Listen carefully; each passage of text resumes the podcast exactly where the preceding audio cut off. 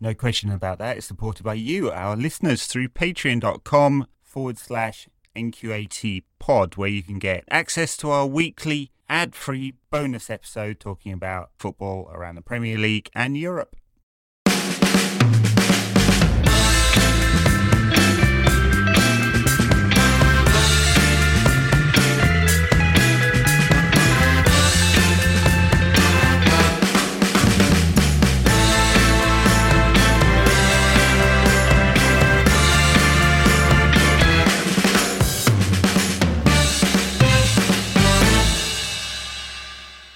Alrighty, well, that was fun, wasn't it, Tom? Uh, Newcastle won, United won. Bit of shambles.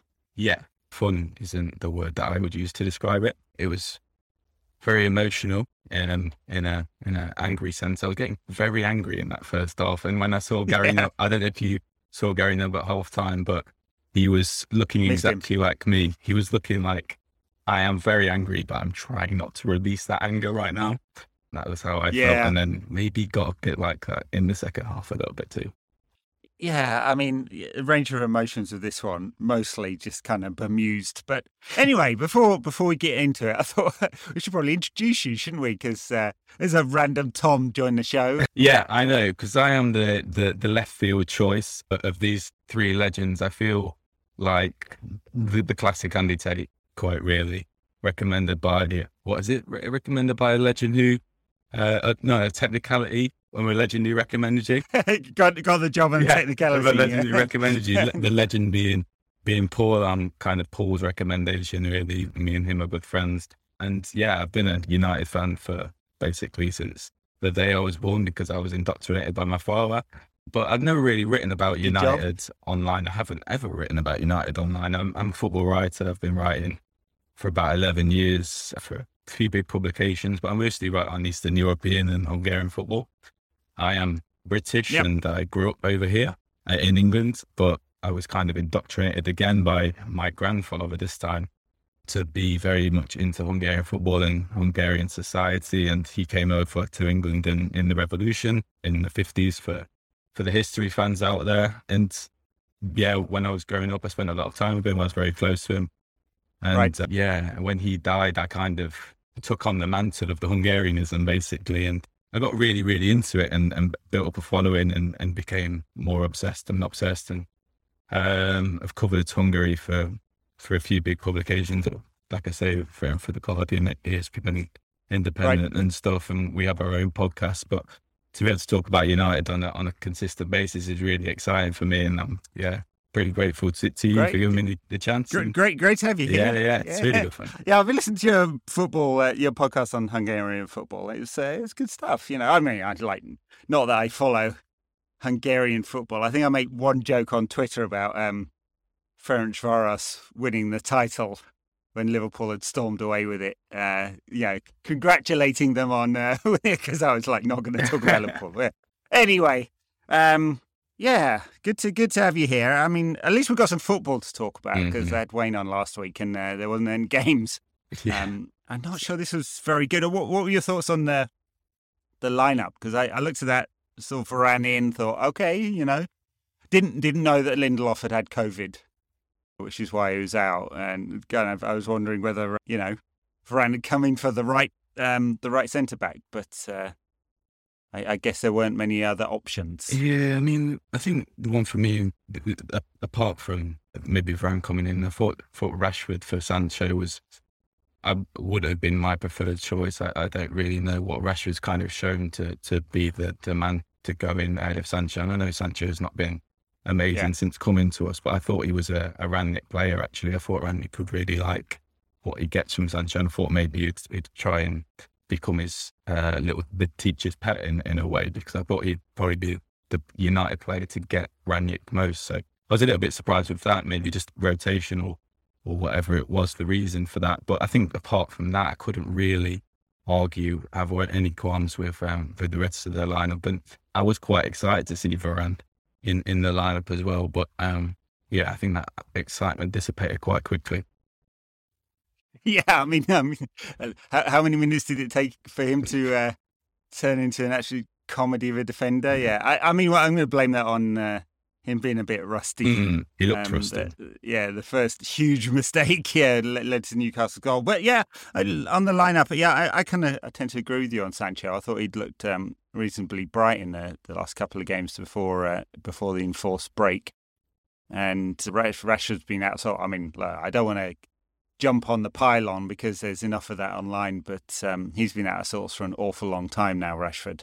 And uh, you know, I, I guess they're just you know, trying to get him game time, but sticking him out on the right, Bruno on the left. That first half, it just felt imbalanced, and, and neither Fred or McTominay could get the ball forward. So United were just all over the place, and then allowing Newcastle to break at will, and it caused a lot of problems. Yeah, I just I know it's Rangnick's preferred style, and it's the preferred style at most of the Red Bull system. But I mean, like Red Bull clubs are very flexible with the with the way that they play, and like at Salzburg and Leipzig, um, and Rangnick has been quite flexible in the past. So I don't, I don't, I know it's very very early days. I'm not going to criticize him at all at this stage, but to to play that system, it just doesn't look like it's going to suit our, our players and, and the players, yeah, the players Yeah. that we have. And it showed again today that we we are struggling with it, both in an attacking sense and in a defensive sense. Because, like you say, Newcastle just broke at will, and there were, were no patterns to our play, especially in the first half. In the second, it was a little Yeah. bit more noticeable. Kind of the, the fullbacks were pushed up really, really high. The centre half kind of could come through the middle, but I, I, I think time will tell with this. Gary Neville again before the game was kind of talking about. Um, he he was thinking, oh, it might be a, a four two three one or something, or a four three three. But it seems like he might persist with it a little bit. And, and like I said, I'm not going to jump on Rangnick's back at all. But it, it's interesting that he is kind of sticking to this this style at the moment. Yeah, I thought it was really clear uh, after I can't remember which game now. Maybe the Norwich game when he talked about it about the the need for more control in midfield. I mean, it's true. Fred in there, there is no control, so he, he's pushing players inside to try and crowd out the centre of midfield. Uh, you know, uh, the trade off there is it's it's a system that you can defend against. You know, you just keep narrow, don't you? And and it just relies on Dallo and Teles in this case getting forward um, down the wings. And, you know, in the second half when Bruno dropped back into midfield, I could kind of understand that because at least you get some progressive passing. I mean, it's a risk, isn't it? Because he gives the ball away. And, and also a risk because he's United's most creative player. And the further away he is from the attackers, then the fewer big chances he's going to create. And he still creates, even though he's probably had a quieter season than last season, he still creates a lot of big chances. Yeah, and I mean in a defensive Um, sense as well. Like the um, his lack of discipline is, is a problem if you're playing him in a in a two, and then especially when Matic comes on, you what is Bruno kind of playing in a one and a half or what? Or like I know. I, I saw that. and I was God. I thought, Jeez. I didn't really. I mean, talk about a soft underbelly of a midfield. Yeah. yeah, exactly. Um, but like you say, from a from a on the ball perspective, it did make sense, and I think it did help a little bit. And and you talk about kind of relying on Teles and and Dallo in in those positions, and that was where kind of our two biggest chances actually came from in this game. Like Teles played that great ball over to Cavani. I think a Cavani, a better, sharper Cavani would have scored that one. We kind of took it with his left. It looked like he should have taken it with his right. And obviously, the goal came from that great ball in from Dalot to to Cavani, and you would have never got that Yeah. with Wan-Bissaka. So I, you kind of, I'm quite happy with the fullbacks at the moment. Like, are kind of two. Yeah, I, look, I think they both kind of earned their place, haven't Mhm. they? Yeah. Um, I'm especially Dallo. Dal, Dallo? I Dalot? know. I was. I, I never. Like Portuguese Yeah, I don't good. know either. I think. I think. I think Jose might have called him Dalot. Okay. So yeah, that's probably right. Uh, yeah, look, he's definitely earned a chance. Mhm. Or, or Wan-Bissaka's did, didn't earn the undroppable status that he appeared to have. So, I mean, especially after his his defending went this season, and then on the other side, yeah, Teles. Um, it, I mean, Shaw's just had this post post Euro 2020 hangover for the whole season, and then got himself concussed. Yeah. like so many England players, to be honest. Like there's so many England players that that's happened to. They're just all, completely all of dropped them, off. bar Declan Rice, Rice, yeah, yeah, yeah. United could really do with. yeah, Yeah. exactly. Yeah, no, he'd be yeah, he'd be the perfect. There was one point I was at the opinion, and this is probably uh, off-putting to basically anyone who listens to this, but I was of the opinion that McTominay was as good as Rice. But then this season, I have revised that opinion and tried to erase it all from the internet where I maybe spouted that awful opinion. yeah, well, I know. The, the, uh, they, I, was, I think it was on the Talk of the Devils podcast. Andy Mitten said something along the lines of "never be definitive in any opinions." Yeah. Um, the thing he'd learned was to never be definitive in any opinions, and you know that's fine, but it it, it, it, can be less interesting that way. And I don't know. I've le- I've learned from um, you know painful experience never to be definitive in opinions because yeah. I've done that a few times. And if you're it's spoken word or written, it lives forever it on the forever. internet, and people will find it. You forget it. But... Oh, for sure. Um, yeah, I mean, uh, anyway, yeah, McTominay, a strange player because uh, like when he came into the side a few years back, uh, when he was manager's player of the season, I just thought the thing that he really missed was some progression in his passing. If he could just, he's got the energy. He's not a natural defender, but he can do it. And if he could only pass the ball better, he would be the kind of all rounder that you would need. And and there were times where I thought he, he was bringing that to his game, but it just seems to have regressed. And he just doesn't have the confidence. And sometimes I just, I even feel like he kind of deliberately hides himself. He puts himself in positions on the pitch where he's, you know, he's just not in a passing lane. Um, and he's smart enough to know that. And I just don't think he wants the ball. I feel like you could be talking about almost any player that played today by saying that because our passing today was so bad. It was so bad, especially in the first half. And and they do this. We've got so many yeah. hiders. And Gary Neville again, I keep bringing Gary Neville. I'm not going to do this every week, promise. But he was talking at half time. We just got so many winches as well. He's calling us the winch club or whatever. We have, like that first half, it looked like yeah, yeah. no one had been practicing passing and just been practicing like moaning at each other. And yeah, I mean, Ronaldo, especially, oh, he was really losing. He's it. like that every. So there, there was one stage in the second half, I think, where he took a swing and, and yes, missed. That was bad. And uh, fortunately, he missed because it was a real w- wild, it was like um, a shoe wild go at it. Yeah, he got a yellow card for it, which was probably unlucky in a sense because he didn't actually touch yeah, the, was, the yeah. fella. But but you know, along with the whinging, the pointing, the gesticulating, the arm flapping, which he's very good at arm flapping, world class flapper.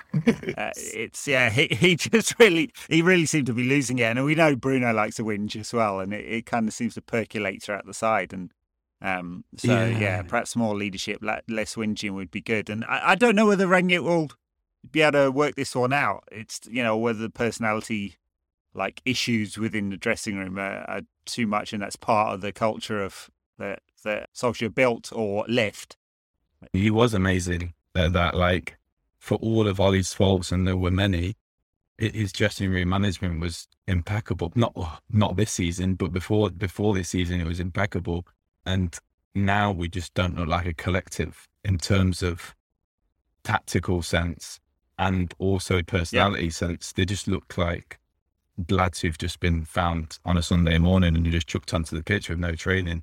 And that's kind of just been obviously the it was a downfall of Ole, but this is gonna I think it's gonna be really tough for Man to turn this around. Like and and obviously he hasn't had the massive experience of being a big of, a massive club. His biggest club he was at was Schalke and he took them over yep. halfway through his season. I think he ended up finishing runners up to Bayern Munich. So he's obviously got a little bit of form, but it's, Schalke's not comparable to Man United. So it's very tough from a, ta- like I said, tactical perspective to come in halfway through the season when the team have no attacking pattern to them and haven't for until, well, since Van Gaal's left, probably had a very, very boring pattern of football. And now he's got to also rescue the personality, which of the squad, which is yeah. in a collective mess.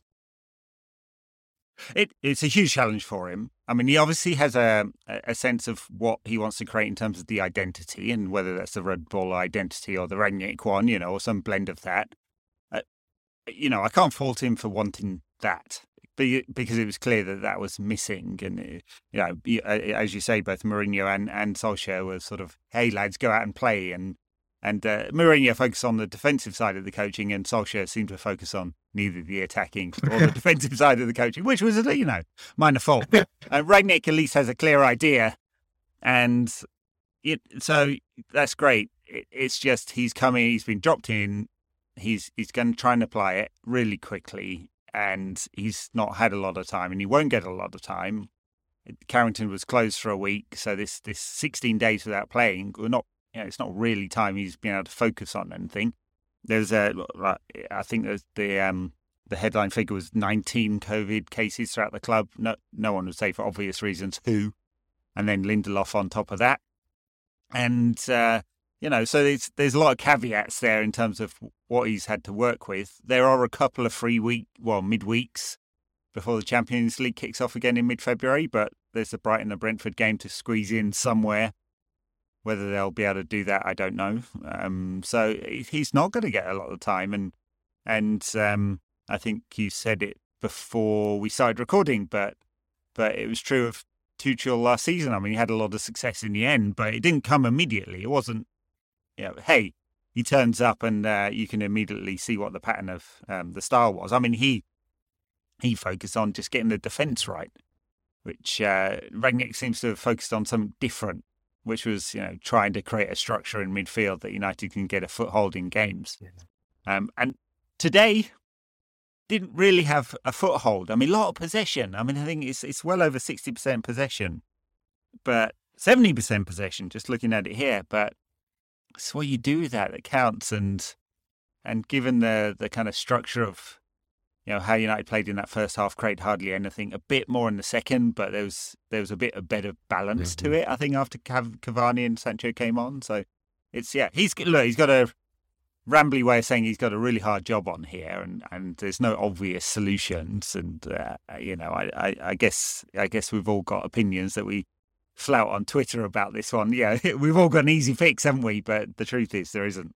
Yeah, and and it's kind of it's it feels like the first few, like the, the building blocks of a film, like the first like shots of a film, because this is supposed to be the United, well, seemingly going to be the United way for, for a very long time. If, if kind of what we're led to believe that Rangnick's going to take over as this, well, uh, whether they're talking about consultant at the moment, but you're hoping it's going to be a director of football and he's going to be kind of given all this power to change the bureaucratic and political Man United from their old ways. But it, he needs to get the results to, to have that buy-in, not from, not only from, from the bureaucrats at United and, and, and all the, you know, the people above him, but also from the fans as well, because are the fans really going to be massively behind him if this kind of season just tods along to be a very, very average season? Obviously, I'm talking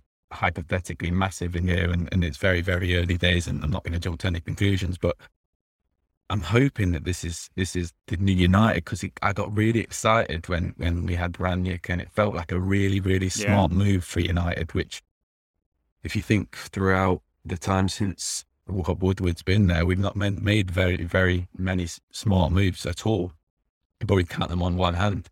And this felt like a very, very significant and modern choice. And I'm kind of desperate for it to work, to be honest, because it feels like it could be the start of a new United.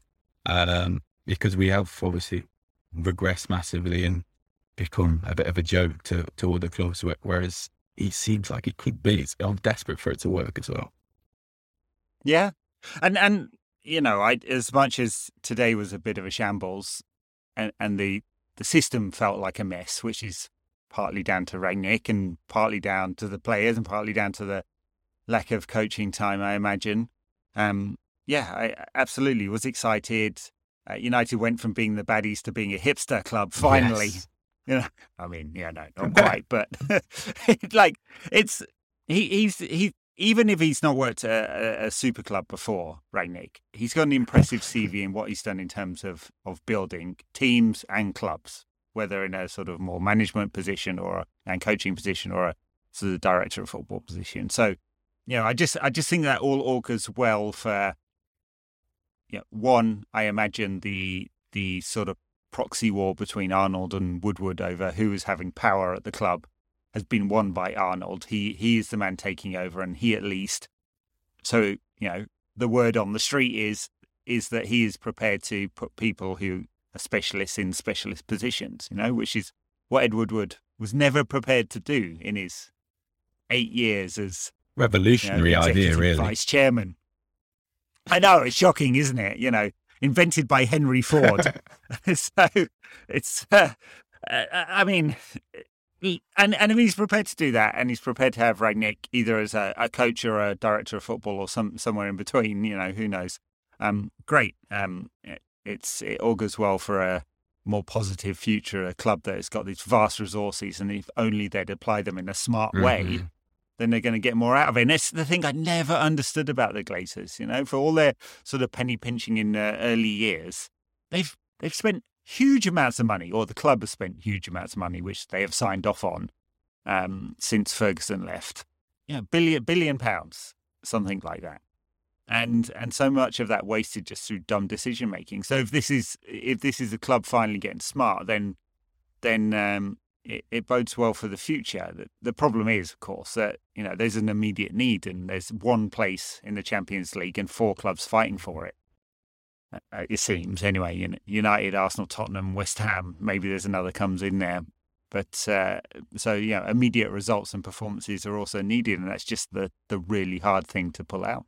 It's a good point about the Glazers as well, because I'm a I'm a big Tampa Bay Buccaneers fan, and, and for years and years, Tampa Bay have just been that dreadful, pretty much as, since I've been right. supporting them.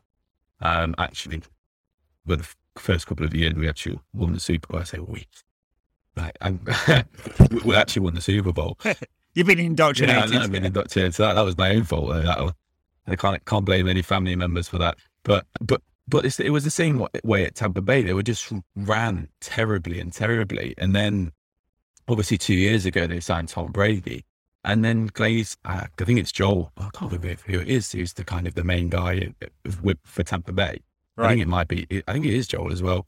And he was saying, "Oh yeah, as a Glazer family, we're winners." And I'm thinking, I've never never seen this at United, like this mentality. And I don't know if there's maybe been a mentality switch at that club um, because they have been turned into all, like a force, and, right. and and Tom Brady has obviously led that to to them becoming this this super team essentially in the league. And yeah, Tampa yeah. Bay never had that, even when they won the Super Bowl, it was kind of out of nowhere. Whereas now they're being like uh, turned into a proper club, and I, am hoping that maybe that uh, that success rubs off on the Glazers a little bit, and maybe changes their mind. I mean, obviously, I'm no Glazer fan at all, but I mean, we're stuck with them. So it would be nice if they actually maybe change their mentality a little bit and we were like, actually, why don't we actually do this properly and look at other clubs and yeah, and, and maybe get the right people in because it, it isn't a revolutionary idea. And if people like us and people on Twitter and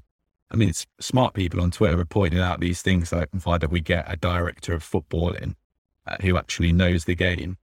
I think they would be able to sort it out like because they have a lot of money and they have a lot of access to intelligent people. Come on, it's not that difficult. I, I, it's the bonkers thing about United that you know all this, all these resources, just so much money available, and because of the commercial operation, even even if that bit's uh, you know getting into a different conversation, even if that bit's flat or in fact declining in in some sense over the last five six years, they, there's still lots and lots of money that can be applied to this. They can still take their dividends out, and United can be mm-hmm. successful mm-hmm. if you only only structure the club in the way that every other elite club in Europe yeah. does it.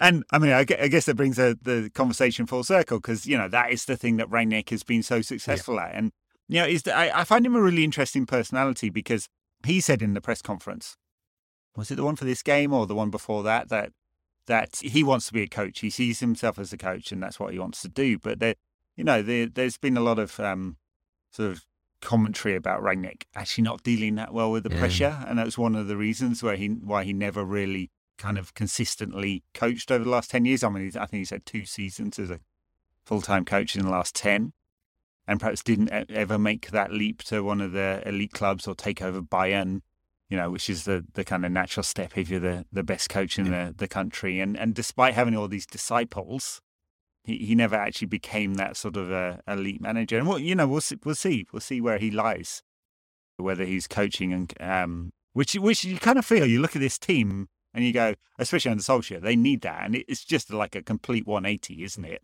Yeah. You know, and and that again coming back to the theme it's going to take time. Yeah, and and again, it goes back to also the problems of the structure of a football club when you're going when you're hopping from manager to manager.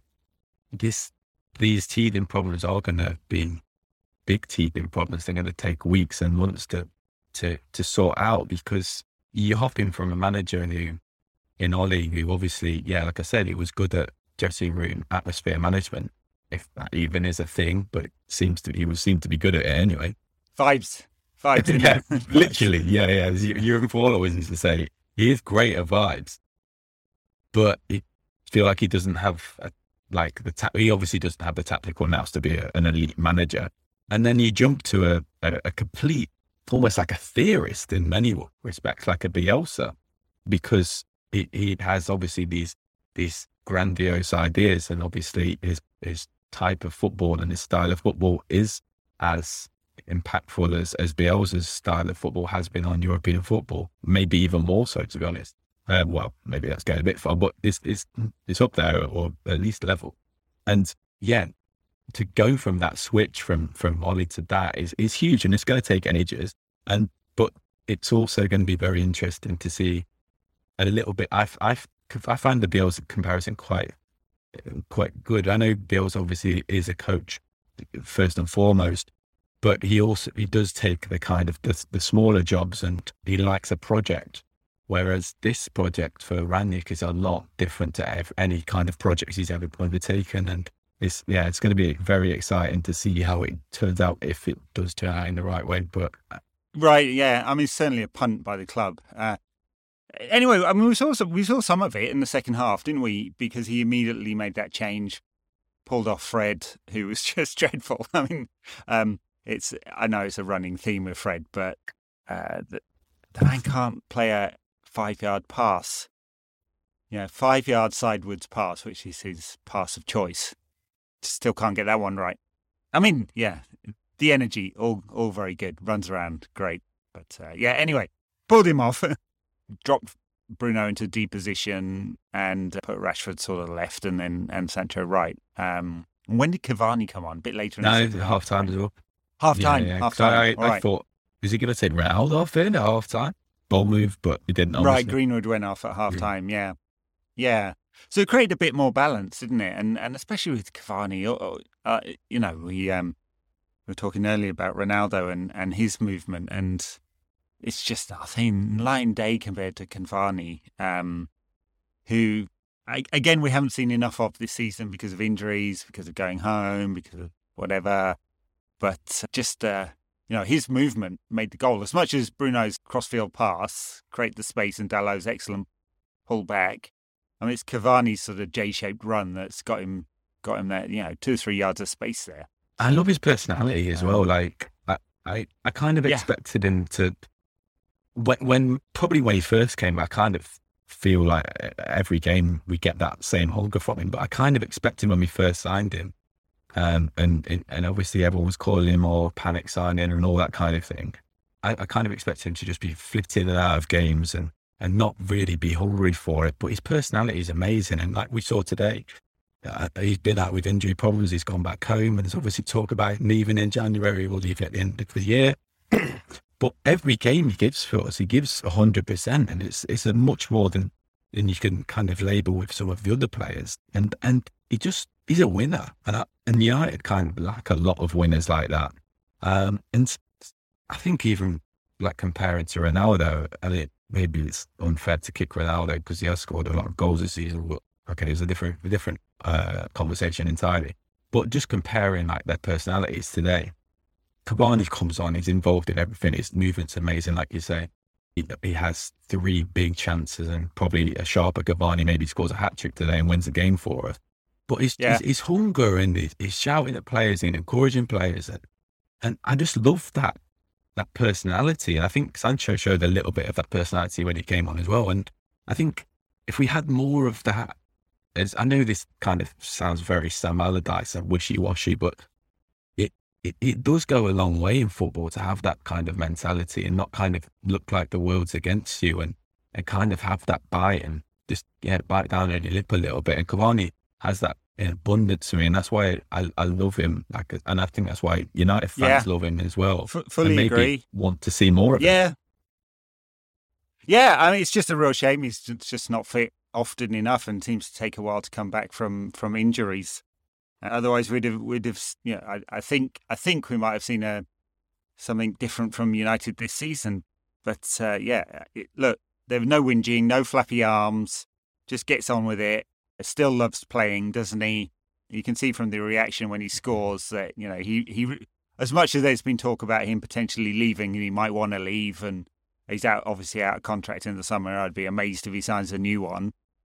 He's still giving everything, so yeah, United paid a lot. Didn't pay anything in the fee, but paid a lot in agents' fees, and he's on a mega salary. So there's a there was a real cost to it, but uh, you know, on the pitch, huge bonus if he's there, and and and I I think for all the goals Ronaldo scored, and I don't want to sound like you know either a broken record or Jonathan Wilson here, he causes so many problems tactically for United that just another option is good.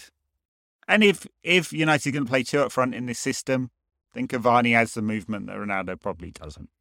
And we saw some of that in the second half. And you know, obviously he's got the goal, and and as you say, uh, could well definitely the one at the far post. I think probably should have scored. Very pundits word that one, but uh, it's not a it's not a high xG chance. But you know, one you kind of think bit sharper. And uh, yeah, huge bonus for him to be back. I think. Yeah, it's it's weird with that will with the left foot as well because it probably doesn't come up on xG as probably it would have done if he would have just gone with his rifle, which I think was probably the better choice there. Um, but I think it's probably just a little bit of sharpness. And like you say about Ronaldo, he is a problem because he is scoring goals and he, he feels like he is undroppable. I mean, his personality means it's undroppable and his, his legendary status means he is pretty much undroppable. And you wonder how much of a personality an effect on the dressing room it would have if, if Ronaldo was dropped and he'd kick up a fuss and it that is obviously a massive problem with signing Ronaldo in the first place, obviously. But the fact he's still scoring goals and you think with 20 minutes today, he's barely had the kick in the second half. But do we take Ronaldo off? Because you know, yeah. if a ball's going to go into the box, yeah. he scores. Like, it's, it's just Ronaldo. But 20, 35 touches, 29 passes, 22 of them successfully. Just wasn't involved that much. And I mean, there were times when uh, uh, Paul and I used to joke about this. Uh, like, I think there was one game in which Robin van Persie had 16 touches in one game. We're like, okay, let's you know.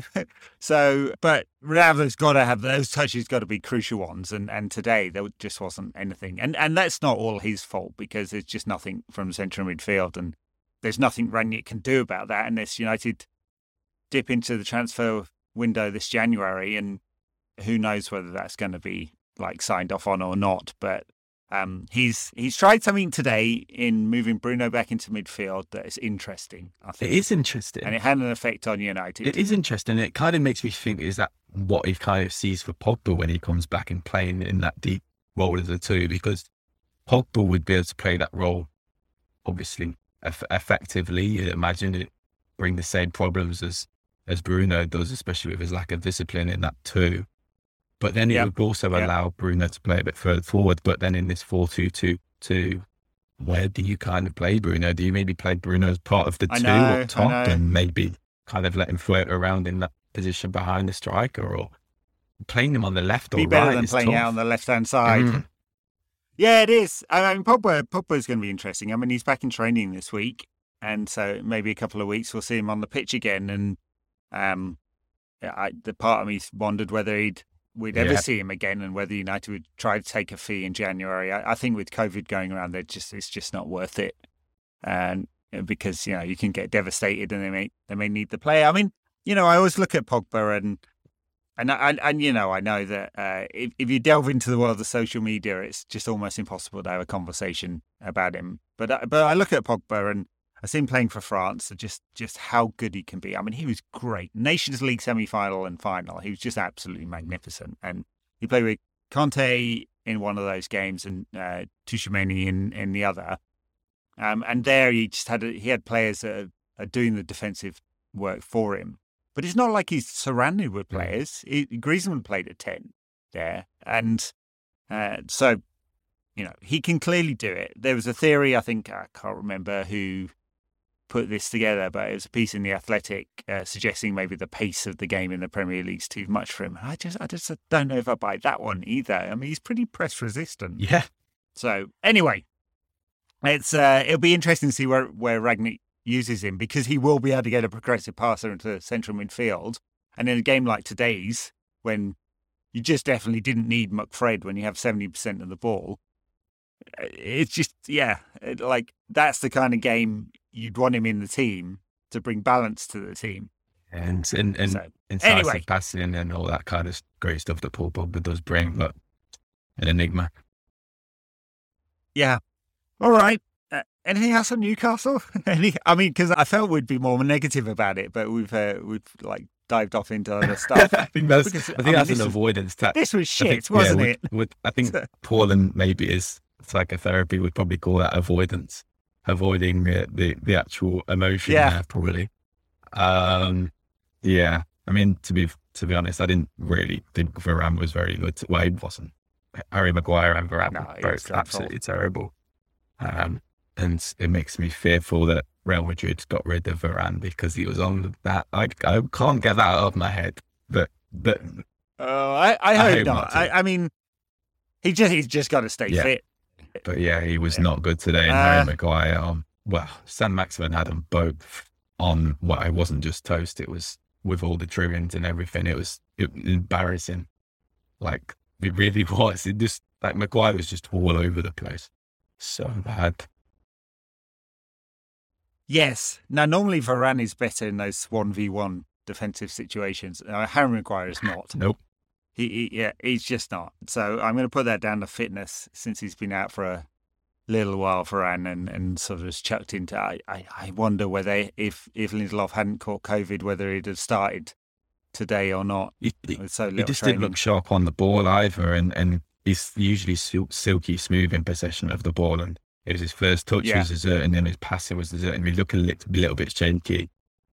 I think a lot of the players just didn't look sharp today, and I'm, I'm hoping that that is a sharpness thing more than just their lack of ability, because first touches, passing, simple things was just all over the place, and it, like I said, it wasn't just for Yeah. It was McFred in midfield, Rashford, even Sancho sometimes when he came on, and like it, it was just dire. It's probably not even going too far to be honest. It was really, really bad, really, really bad. I was just going to say, it leaves United on 28 points, the same as West Ham, played a game less. Uh, Spurs on 29, have only played 16 games. Arsenal 35, played two more games. So, I mean, it's looking seven points. You'd rather have the points in the bag, wouldn't you? I know that's a cliche. Um, than than the games in hand, but for sure in COVID times when you don't know what's going to happen with the fixtures, it could be playing twice in 48 hours and that kind of stuff. So, I mean, it's not looking good in our search for the fourth place trophy. uh, but anyway, I, I guess that stops. We finish with Newcastle, and then uh, a few few interesting things happened during the week that uh, were away from the actual game. Um, Ralph Rangnick came out and confirmed the story that had been around a couple of weeks ago about Anthony Martial wanting out. Said they because Rangnick had denied it initially, and then said yeah they'd had a long conversation, and uh, he said this is Martial said that after seven seasons at the club, uh, he wants to try something else, which is kind of interesting. I, I wonder if he wants to try taking a cut on his 200 grand a week wages, which will, I think I don't know who's going to pick those up. I think he's going to have to if he's going to get a move. It's it's really interesting with Martial because, I mean, I'd never I'd heard of him before he came to United, obviously, but like I I never really thought he was this amazing player uh, waiting to to be unlocked for for whatever price we paid, and obviously it came with a lot of hate. Uh, well, not hate, but a lot of tabloids rubbish about him, and obviously that that Yeah. it's obviously in the song.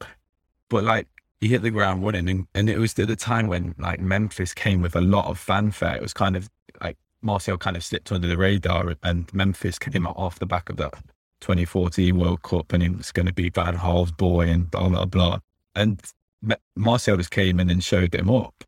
And that has been not the best of Martial because we've obviously seen glints and, and quality and I don't want to argue with Martial FC on, on Twitter about this, but like, it's just, it's just not worked for him. And I think he just has to move. I think maybe just a refresher for his own sanity and his own Yeah. career is is probably needed because it's just it's just not worked for me United. Like so many players, like it's not a slight on him. It's a very difficult club to make it. United is, and it's obviously you've seen someone like Angel Di Maria, and he's gone on to better things. Falcao refound himself when he left United.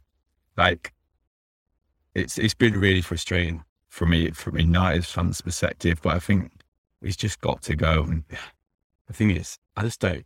It's going to be really tough to move him on because we are at this point where all the super clubs have got these players, fringe players on massive wages, and no one in Europe can Yeah, afford him. yeah.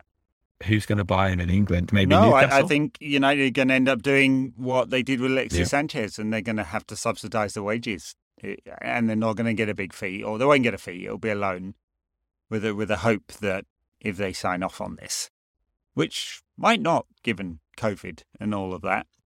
Um, but if the club signs off on it, it'll be a loan and, and with a small loan fee, and and probably an option, not an obligation to buy, and it the the club won't be recouping the, the kind of fee they've paid. I mean, because I think I think with all the add-ons because of the games he's played, they've they've spent over sixty million euros on him so far, plus the wages, and he's on this huge contract. And yeah, I, I guess I, I count myself as a like a semi Martial fan, right? Because it's the kind of uh, it's the bias. You, you you you remember the highlights and whatever's most recent, and so I remember the highlights. Most recent, I've barely seen it, Yeah. right?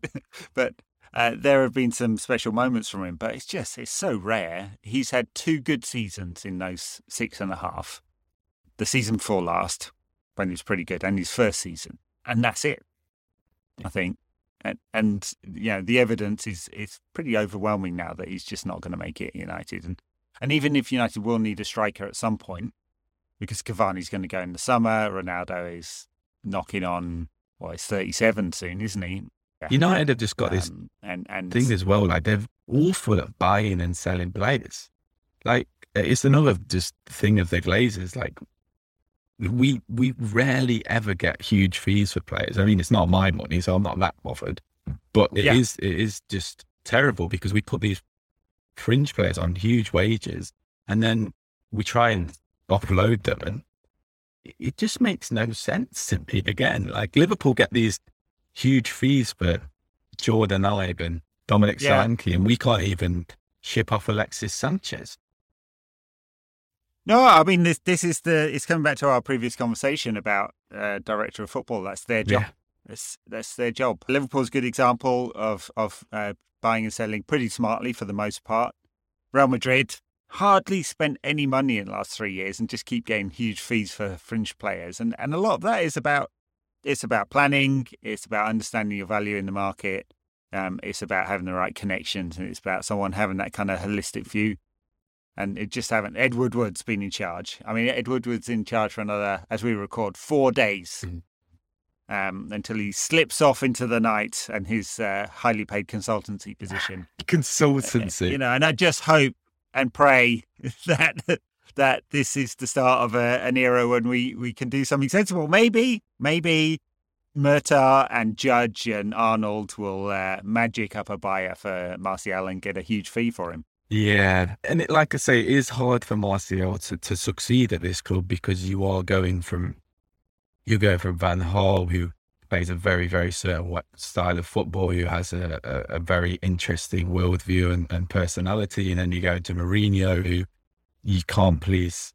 I don't know if you if he like created a career for his son or if he sorted out a life for his son, he still probably wouldn't like you. You've got Ole Solskjaer, who you could kill his son and it'd still like you. And now you've got Ralph Rangnick. It's, it's very, very difficult to a football for a footballer to kind of adapt to all that, all those different situations, the personalities and the, the tactical nous and and the, and, the, and the tactical side of it. And if you think about United players who have actually been able to do that, who've actually been able to ride from manager to manager, I mean, you, you count in not many at all. I mean, even David De Gea wasn't even one of them. Phil Jones, David De Gea. Um, well, David Gea has been under every manager. but as in, yeah, like, he's not kind of performed under every manager. Even he had like a No, time where no, he he slipped under. Yeah, Phil- Jones has produced the same performance under every manager. Consistent yeah. all the way through. Yeah. yeah. That's that's right, and uh, that comes again with not having a kind of vision for the club, and I'm sure, and you know, um, maybe Rangnick is so brilliant that he can uh, he can do the the vision piece and the coaching piece. Maybe touch wood. Yeah. Uh, oh, that's the that's the dream. My, my uh, cynicism levels are pretty high. Mine are tonight. And like I say, I wanted to be positive on this show today, but after watching that Newcastle game, it it dissipated me completely. So um, hopefully yeah. after the next one, if we beat someone, then I might be like, yes, this is the dream. Ralph Rangnick, Red Bull United. All right. So we've got Burnley coming up next. That's going to be pretty. At Turf Moor, uh, the, you know, the, the the joke was always that they were good at Turf Moor, and they're not. Um, they're just not very good. Full stop. They're they're in the relegation zone now, and um, I don't know if it wasn't Sean Dyche who's been in charge of Burnley forever on no resources and one of the smallest budgets in the league, he'd, he'd be looking at the boot, wouldn't he? Yeah. But he won't because he's Sean Dyche. I assume, although um, Burnley got venture capital or private equity owners now, so yeah, the only thing they care about is the cash. That's the that's the job, right? And and they've got to be worried if they go down, they're in real trouble financially. And they've got a massive pile up of games, haven't they? Because I think they've missed. Is it they've missed three now in a row? three. Watford game was cancelled, Villa game was cancelled, and the Everton game was cancelled. I mean, so they haven't, they haven't played since the 22nd, no, the 12th of December. And it looks like it's going ahead Thursday night, this one. I don't know if it's every single time right. that's been the opposition. So it might be a case where actually they've been training the whole time and they're actually quite fresh going into that game. Yeah. So, yeah. God, that'll be the last thing we need. And I mean, Burnley been... They're, they're, an odd side. I mean, they're just a throwback. Play two up front, uh, and and on the direct side, you'd say with with Dyche. It feels like they've been playing the same back four of Lowton, Tar- Tarkowski, Mee, and Taylor forever, yeah. right? I mean, didn't wasn't that back four together like ten years ago? You'd hope that they kind of play into Maguire's hands with pumping long balls into the box because I mean, at least they're kind of not running at him and and making him look like a clown definitely would won't. Cornet's a bit, uh, well, Cornet's um, a bit mm. more interesting, isn't he? You know, he's um, a bit more dynamic than that if he plays. I, am not sure if he's fit or not, but uh, feels very undyche like. Um, I assume he is. Yeah, very, very. I was really confused about that one because he'd spent the previous season playing at left back. And clearly, earlier in his career, he was more of a forward, but it's worked out well for him and and Burnley. It's, it's not doing much for their their goal scoring outside of him. I mean, they got 14 in 15 games this season. I mean, they've got a lot of games in hand, which is part of the reason why they're so down there. But you, you can't, you know, one win all season for Burnley. It, it gets to the point where you can't turn that kind of form around. Yeah, that is crazy. So, but I mean, we've just played the two other bottom two teams in the last two games and looked very on. Made them look competent, both of them. yeah, so I'm not going to write them off too much at the moment. Yeah, no, I'd like to write them off. There's a few other off words I'd like to say to Sean Dyche. I just don't like him, and I don't like Burnley, and I don't like Burnley's fans. So there's three reasons. he broke a friend of a friend's leg who used to play for Notts County um, a long, a long okay. time ago when he was playing. So you could maybe use that. Uh, you could say like it's a friend of a friend of a friend. Uh, Steve Scoffin ended his, yeah, ended his I, mean, I don't care how many times removed yeah, is. Yeah, fine. I mean, that many times removed, I pro- yeah, I probably do know him. yeah, so it's a friend of a friend of a friend. yeah. Uh, anyway, so this is this is Old Trafford, not Turf Moor. I, I think I said Turf Moor, didn't I? So Old Trafford, and on Thursday, I think I think I'm right in saying I just saw the news today. No, no restrictions being brought in, at least before the new year. So it'll be a full Old Trafford, at least. Might be the last time. Yeah, for a while. We'll maybe see. I guess with with New Year's coming up, they maybe want to get last one hurrah with as many COVID cases into the ether as possible. But exactly, yeah, you never know with this government. To be honest, you don't know. You don't know what they're planning. No, no, I mean exactly. I mean, there's been a lot of talk about like circuit breakers. I, I kind of thought they, uh, in football, that is, uh, they they're talking about the wrong thing because the the concept, as I understood it, was that you you have some kind of severe lockdown in order to stop the spread but that that's not really the problem in football, and unless like crowds are super spreader events, and we haven't seen the data on that one. But the problem with the Premier League mostly has been um, the players getting it. 103 cases this week, so yeah, she's a significant proportion of the Premier League playing stock. Yeah, and I guess you see the like the vaccination percentage of, of the league, and it is really low compared to to in Serie A and La Liga and stuff. But I guess a lot of it is also just Right. down to the fact that there are a lot of cases in the country, and we're not really doing anything to prevent those cases being like widened, I guess. And I feel like I know a load of people who've got it this time, and I didn't know them in. I didn't really come Yeah. across that many people in, in the first and second or third lockdowns, but this time I seem to everyone seems to have it almost like but like there are kind of positives in from to take from the negatives as well like it doesn't seem like hospitalizations are going too high at this point i hope it's not mm. just a lag like there's going to be a lag and so i guess like the government to be fair to them which i don't really always want to be fair to them maybe are seeing that data and maybe there is reason for to not to go crazy with it but obviously it's a very complicated and Yeah. fast moving situation, isn't it? It's very, very difficult. Yeah, I mean, we'll see with football. I mean, they, they the Premier League meeting last week, the clubs basically voted just to carry on, and the, the it appears the, to be the protocol is that if you have 14 fit players plus a goalkeeper, that the game is going to be on, and you'd have to prove that you don't have that many. I mean, um, Newcastle today only had eight players on the bench, and United apparently could have only have fielded seven in the game that was called off against Brighton.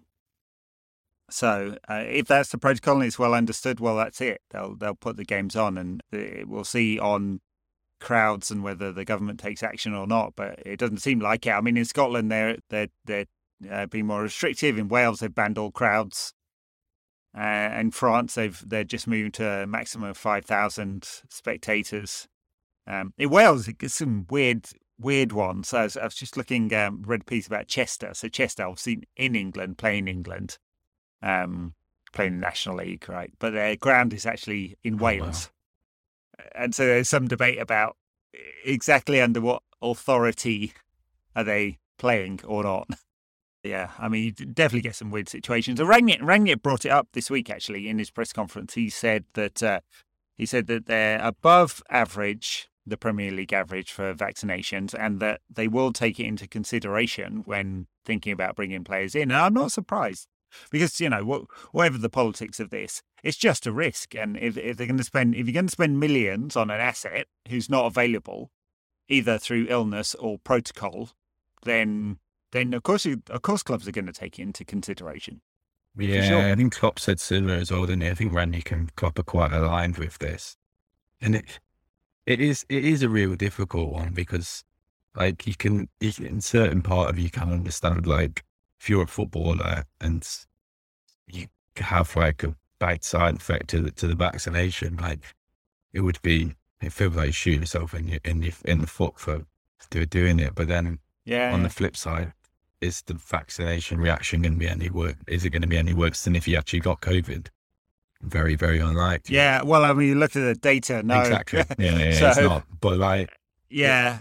Joshua Kimmich, I thought was Oh, kind of interesting because he was a, a very prominent sort of basically Mm. anti-vaxxer or or vaccine retic- reticent. Let's be fair to him, and he had uh, basically a long form of long COVID and and some problems with his lungs, and so now he's sort of been transformed into a campaigner. I know the irony of that almost feels like it was a like a PR stunt. Like it was so like stark. Yeah. Like, it, yeah, that was a, a huge win for for the vaccine, um, the vaccine crowd, and hopefully that is just going to be.